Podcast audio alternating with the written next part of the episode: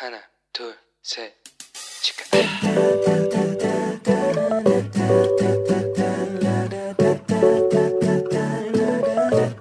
da da da da da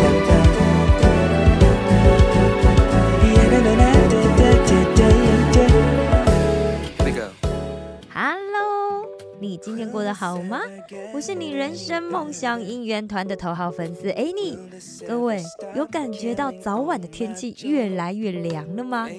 今年的韩国的秋天啊，好像来的特别的早，对不对？我一直很喜欢秋天，因为在这个季节里面，一样会有大大的太阳，但是却可以感受到凉爽的空气。只是啊，早晚温差就有点大，大家记得随身带一件外套，保重身体。好，那上一次呢，我们谈到了上帝创造我们的目的，同时也赋予了我们每一个人都有成为领导者的能力。但是我们更要经常小心的事是，我们周围是不是有好像包装成生命中最美好的事物的事，或者是亲切的人？但其实它只是一个谎言，或是一个希望陷害我们落入欲望深渊的骗局。所以我们可以得到三个结论：第一，没有上帝的帮助是不可能有好的领导的；第二，如果想要成为好的领导，我们必须知道自己是罪人，并且需要上帝的饶恕和恩典。第三，一旦我们寻求上帝的帮助，那我们就要渴望用我们的生命来讨他喜悦。我们可以借由服侍他人来领导，鼓励其他的人一起合作，并且让这个世界变得更好。上一次我们也做了一些讨论，希望大家可以去实践在自己生活上的，比如每天去做一件你可以对自己发挥影响力的事，以及做一件可以对别人发挥影响力的事。不知道大家实行之后有没有什么心得感受想跟我分享的呢？如果有的话，欢迎留言给我好吗？如果你想啊，我很想告诉 Annie 这件事情，赶快到我们的 homepage 去留言好吗？那我们今天还要继续学习哦，我们领导力的最后一次啊。我们时常认为领袖啊，就是那些坐拥高位或者是职称响亮的人，对吧？但是这种想法也会让人觉得说啊，除非我们拥有这一些，我们拥有地位，我们才能够成为一名领袖。但其实事实上并不是这样子。不管在什么位置，你都可以领导，因为领导就是影响力。不管你是谁，你都可以影响其他的人，并且去提升你的领导技巧。你可以领导低层、低阶层的人，或者是跟你同阶层的人，或者是比你高阶层的人，这就叫做三百六十度的全方位领导。但是你可能还是会问我说：“可是 a n 我不还是不太知道啊，那领导力到底是什么啊？那什么又是全方位领导呢？”好，现在就让我们一起来学习一下麦斯威尔博士他所教导的领导力有五个层次的定义。那我们也进一步来理解领导力的含义到底是什么。那这也是全世界很多知名的企业正在使用的领导模式。他们透过这样子的方式来培训他们的领袖。首先，我们把领导力分成五个层次。那这五个层次呢，分别就是职位、认同、生产、利人、巅峰。那第一个层次呢，通常会从职位开始。那职位指的是什么呢？职位指的就是大家在学校或者在公司里面你的职务上的地位。那也就是我们在所在这个规定所担当的这个工作体系，也就是金字塔中的一个层别。那职位呢，是所有领导力的基础。我们可以很容易的就在这个社会体系里面看见职位的领导力。这是不需要能力或者是努力就可以得到的。任何人只要被赋予职位，他基本上就会具有那个职位领导的权利。所以在职位上的领导力是一种管理的能力。但是一个真正的领导者，他不是只有拥有权力而已。真正的领导者是一个会让他人产生信心，并且会乐意跟随的人。真正的领导者知道职位和影响力之间的差别，所以当一名老板、当一名主管跟做一名领袖是不一样的哦。第二个层次是认同，以正直、力量、洞察力和思想著称的，呃，美国著名的这个数百个成就奖跟荣誉获得者呢，他叫做福瑞德·史密斯。他曾经说过一件事情：领导力就是让别人自愿为你效力。这也就是第二层次领导力的本质，叫做认同。认同的特征呢，就是有一个良好的关系。那也就是说，我再讲一次哦，认同的特征就是良好的关系。这个层次的名言呢，就是人们不在乎你知道多少，除非他们知道你有多在乎。真正的影响力是从心开始的，而不是从头开始的。它是从我们彼此之间的连结开始成长，而不是透过条例或者是规定。所以我们可以这样子来理解：真正的影响力是从人的情感开始的，而不是从姿势或者是逻辑开始。它是从彼此的情感交流当中开始累积的，而不是因为外在的这一些社会约束产生的。第三个层次是生产。一般会认为，用工具创造各种生活所需的就是生产，而如果领导力有产生效果的话，那么就可以领导组织进行很多的这些创造财富，然后这些工作，并且去解决所遇到的这个问题。几乎任何人都在领导力的前两个阶层，也就是职位和认同上面，你可以很容易的在这边轻易取得成功。但事实上，如果你关心人，并且愿意学习如何和人一起工作的话，你就会开始获得影响力。但是那种影响力也就仅止于此而已哦。如果我们还想要更进一步的话，我们就必须要进入生产的层次。在这个层次里面，每一个人都可以获得成就，并且也可以去帮助团队的成员获得成就，和他们一起创造成果，然后就会让整个组织或者是团队里面呢，一直好事连连，生产力提高，然后可以达成目标，利润也会明显的增加，士气也会跟着不断的提升。除此之外，人员的流动率也会大幅的降低，团队的向心力同时也会越来越强。领导者如果如果可以在这前三个层次里面有效的带领的话，那不管是在组织或者在机构或者是在团体里面，都会变得非常的成功。那我们来看第四个层次，第四个层次叫做利人，一般。会认为说，领导力中的利人是针对人才的培养跟授权的能力。利人也是一种对自己有更高的要求，复制并且升华自己的领导模式。如果你对团队的影响力已经达到前三个层次的话，那么你已经是一位很棒的领导者喽！给你掌声鼓励鼓励。您可以获得很多的成就，成为一名成功的人士，但是。不要忘记，我们还有更高层次的领导力。因为一位伟大的领袖不是只有把事情办好而已，对吧？因为领导者之所以优秀，不是因为他们本身有能力，而是因为他们有培育他人的能力，也就是他们可以培育出更多的领导者。成功者如果后继无人的话，那么他最终来看，他仍旧是一个失败的领导者。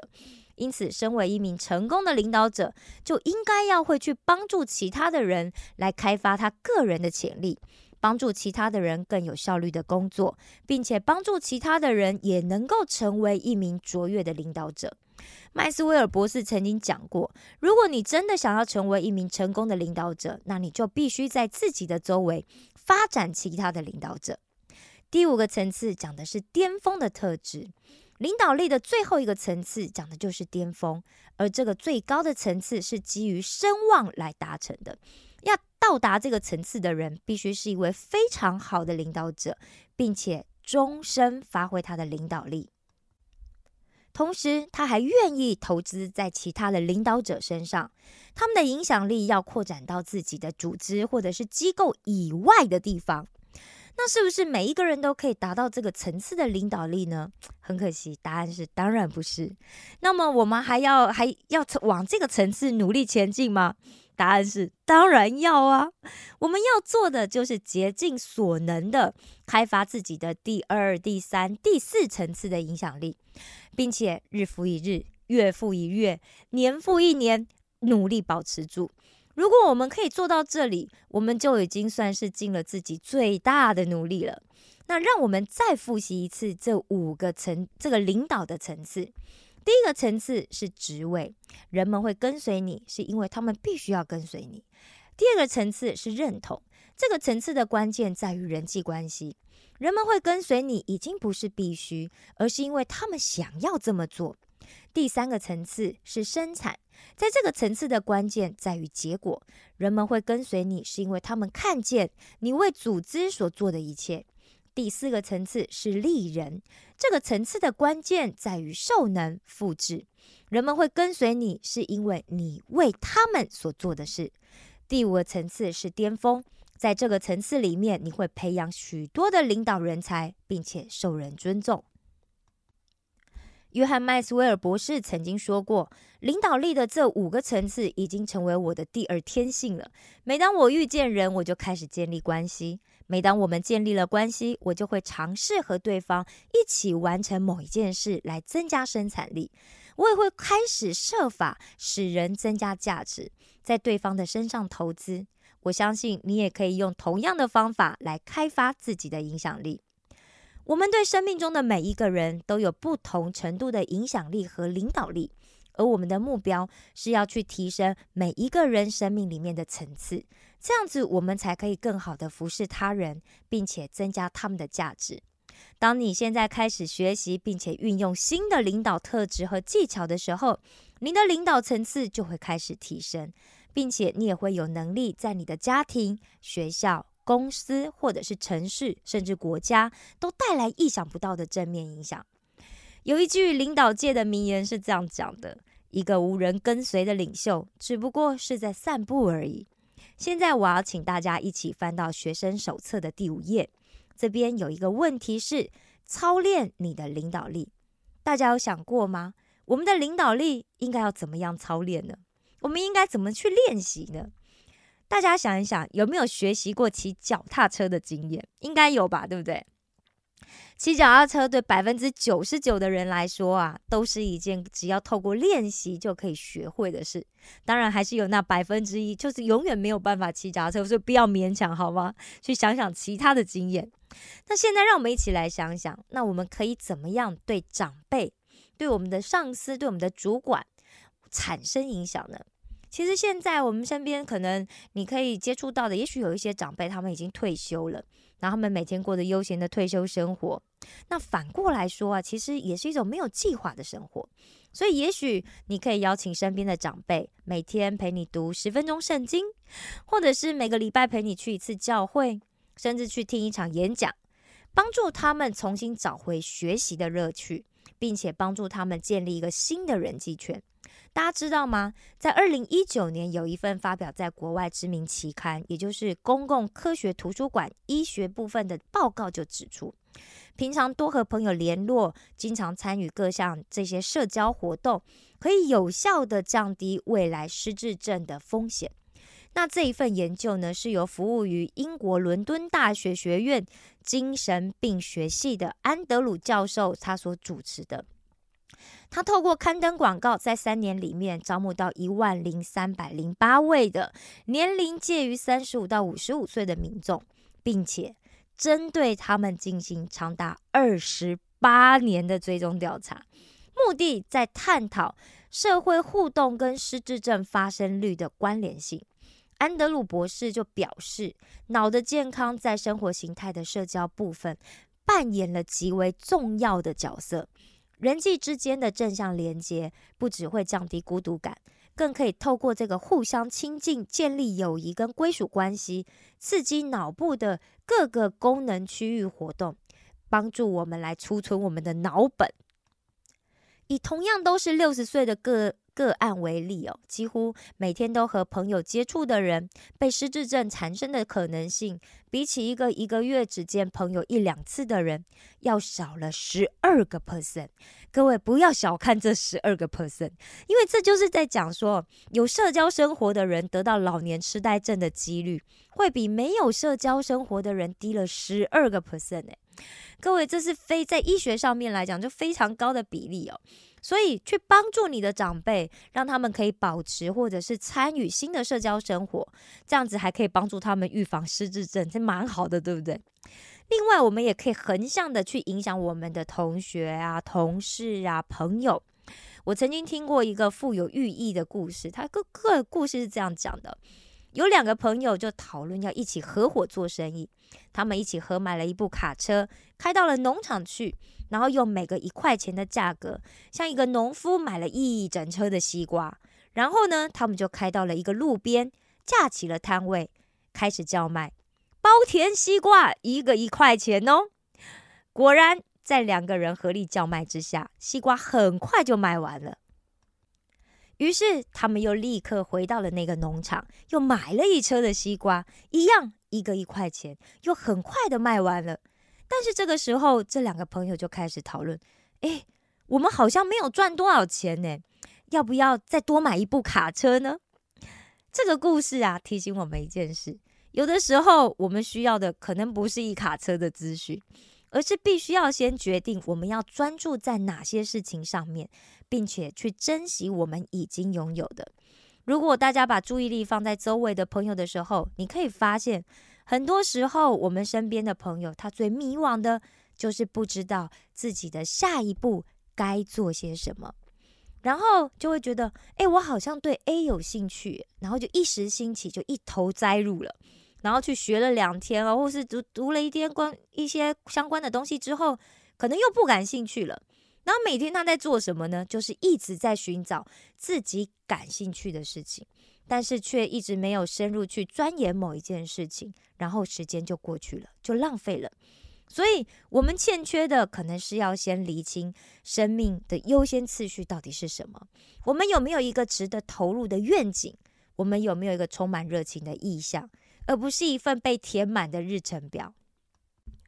如果我们自己可以了解到这一些，并且我们也实际去执行的话，那我们就可以将我们这样子的经验。分享给跟我们一样有这样困扰的朋友，对不对？那这也是发挥影响力的一种方式。再来就是对比我们年幼的手足啦，或者是员工去发挥影响力。英文 mentor 这个字的定义哦，是一个有智慧、可以信任的辅导与老师。我们可以经常去关心这些比我们年轻、年纪小的呃这些弟兄啊姐呃弟呃不是弟兄哈，这些弟弟妹妹们啊，或者是呃我们的在单位里面的员工，去关心他们的学习，或者是他们在工作上的表现，或者是他们有没有遇到什么需要帮助解决的问题呀，并且去鼓励他们去争取一些机会，然后帮助他们跟其他人建立一个好的连接。在大多数的组织里面，有百分之九十九的领导都是在中间阶层产生的，是不是很惊讶？并不是所有的都是上上上阶层的人才能够做领导，对不对？而且不管我们在任何位置，我们都可以用创意去发挥我们的影响力。更重要的是，我们不要只想说我要活出一个成功的人生。如果我们想的是如何去活出一个更有意义的人生的话，那我们就可以更深入的去带来生命的改变。当然啦，因为我们是人嘛，对不对？我们就很容易会被不好的事情影响啊，要不然就是诱惑。所以呀，让我们的身边围绕好的影响是很重要的。现在，让我们一起来看一下学生手册，来，然后一起来写下来。我们需要避免的。不好的影响是什么？譬如爱说别人八卦的朋友，或者是他只想玩乐的朋友，然后那些充满诱惑的购物网站，或者是充满恐怖剧情啊，或者是暴力色情的电影，大家可以趁机会想一想哦，我需要避免的这些不好的影响是什么呢？大家认真的想一下，并且把它写下来。另外，我们要如何去保护自己，不去受到试探呢？譬如把那些购物网站 删掉吗？啊，要不然就是每个月你限定自己的购物哦，只能比方说在我的收入的十分之一，或者是二十分之一哦，然后把这些钱更有效的去投资你的脑袋。那或者是说，哦，我们就不要去看那些用以恐怖啊、暴力、色情为主的电影，大家去想一想，你可以实际上去做些什么行动来避免这些不好的影响。接下来，我们下一个要写的是，那我的生命里面需要哪一些好的习惯和好的影响力呢？这些是什么呢？譬如早睡早起哦，因为我常讲嘛，我们的身体，上帝之所以创造白天晚上，我们的身体是一定也有机制，就是跟着白天晚上在进行。早睡早起可以帮助我们，可以有很好的健康。每天读二十分钟的书，或者是每天放下手机一段时间，或者是每一个礼拜保持三次的运动。美国的杜克大学曾经在一篇研究论文里面发表说。人们日常生活有超过百分之四十是习惯使然，而不是来自于决定。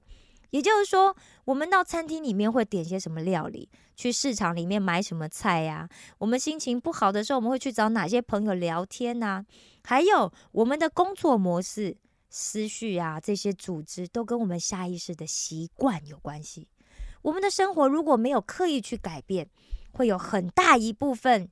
都是已经被定型的，所以到底什么是习惯？我们可以这样子来解释：起初呢，我们是刻意去做的，那但是经过一段时间之后，我们即使不用思考，到了那个时间，我们仍然可以继续去做，而且每天都在做的行为，那就是习惯。可见一个好的习惯可以对我们产生非常大的影响，对不对？那可能有一些朋友又要讲了：哎，你你现在问的这些问题，我都没想过。我也不知道答案是什么耶，没关系，我经常在讲哦。那就现在就是你可以趁这个机会想一想的时候。如果你刚听了，你说啊，我想好难哦，先把节目暂停，想一下，花个一分钟、两分钟时间想，我觉得非常值得。如果你今天听到了这个节目，那就是一个讯号，一个 sign。要不然，你除了这个机会，你平常哪有时间去想这些事情，对不对？好，就趁这个机会，我们好好的去想。接下来的问题是什么呢？我们该花更多，我们要怎么样去花更多的时间来培养自己，产生一个好的影响力呢？美国有一个著名的媒体啊，叫做 CNBC，他曾经针对知名的这些企业家做过一个整理，发现他们有六个共同的一个管理跟工作的习惯，其其中就包括，比方阅读跟工作没有关系的书籍。然后走出他的舒适圈，去挑战未知，常态性的运动，回馈社会，那保持让竞争成为一个成长的动力的热情，然后还有走进大自然，然后这六个习惯，可见其实我们要走向这个成功啊，发挥影响力，其实有共通的一个途径可以去跟循哦。我们来谈谈阅读这件事情好了。这绝对是一个可以让人最明显改变，并且产生影响力的好习惯。其实，针对阅读这个习惯，有很多的研究也显示，它确实会为我们带来更多的明显的这个竞争力。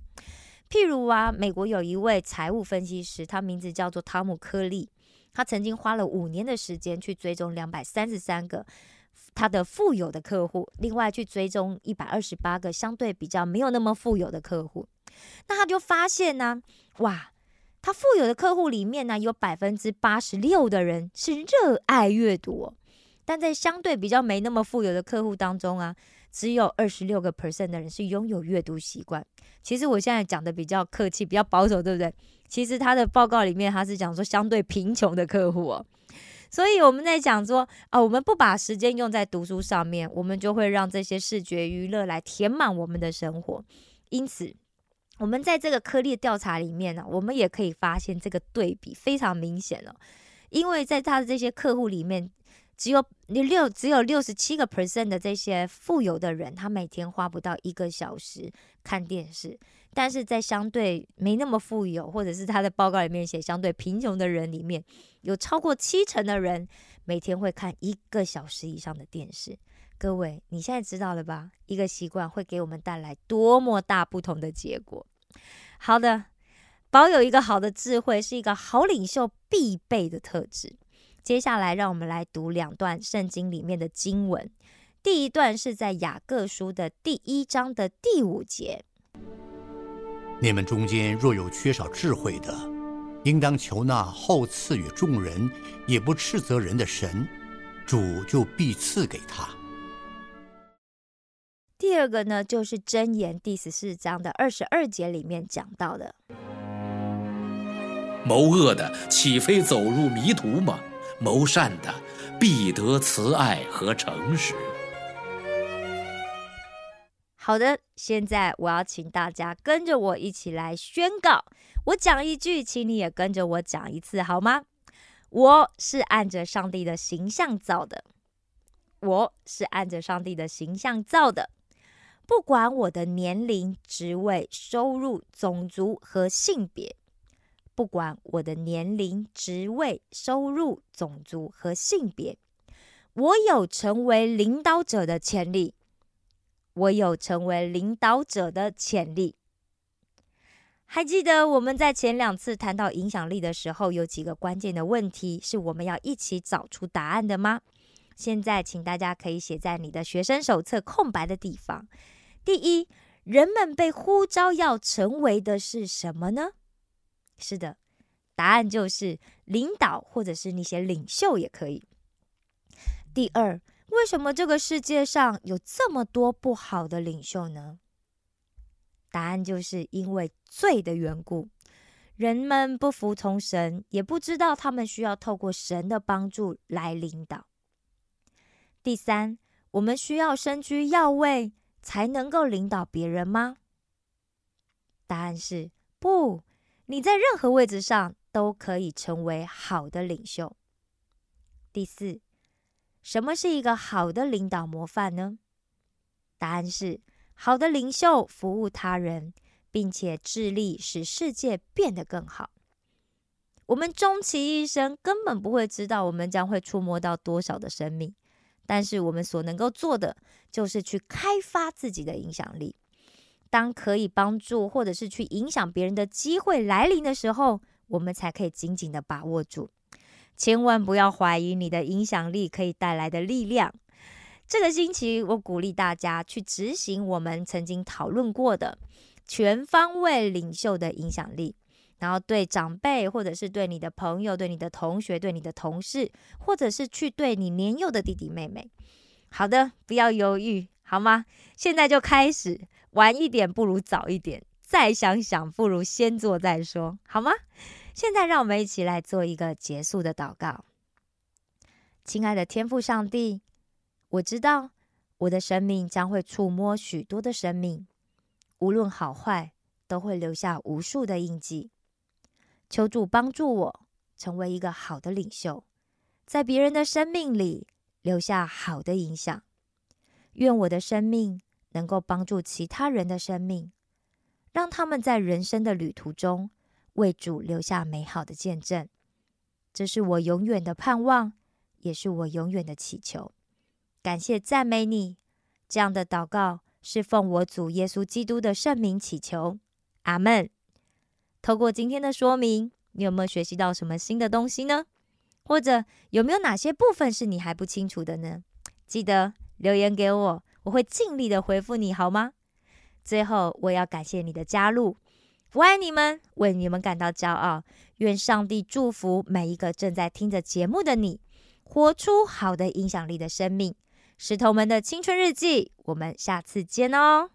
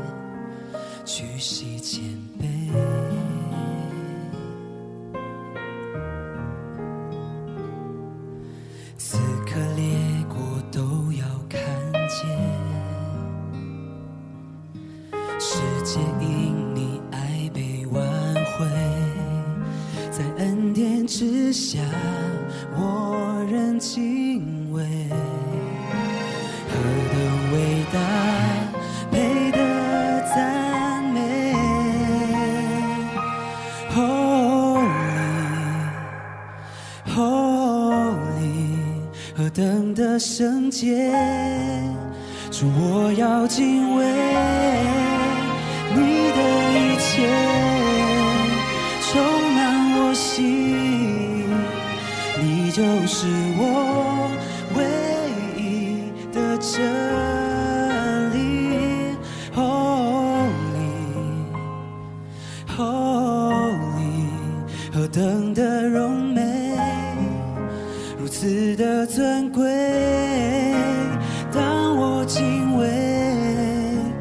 得着智慧这一刻我只想专心跟随。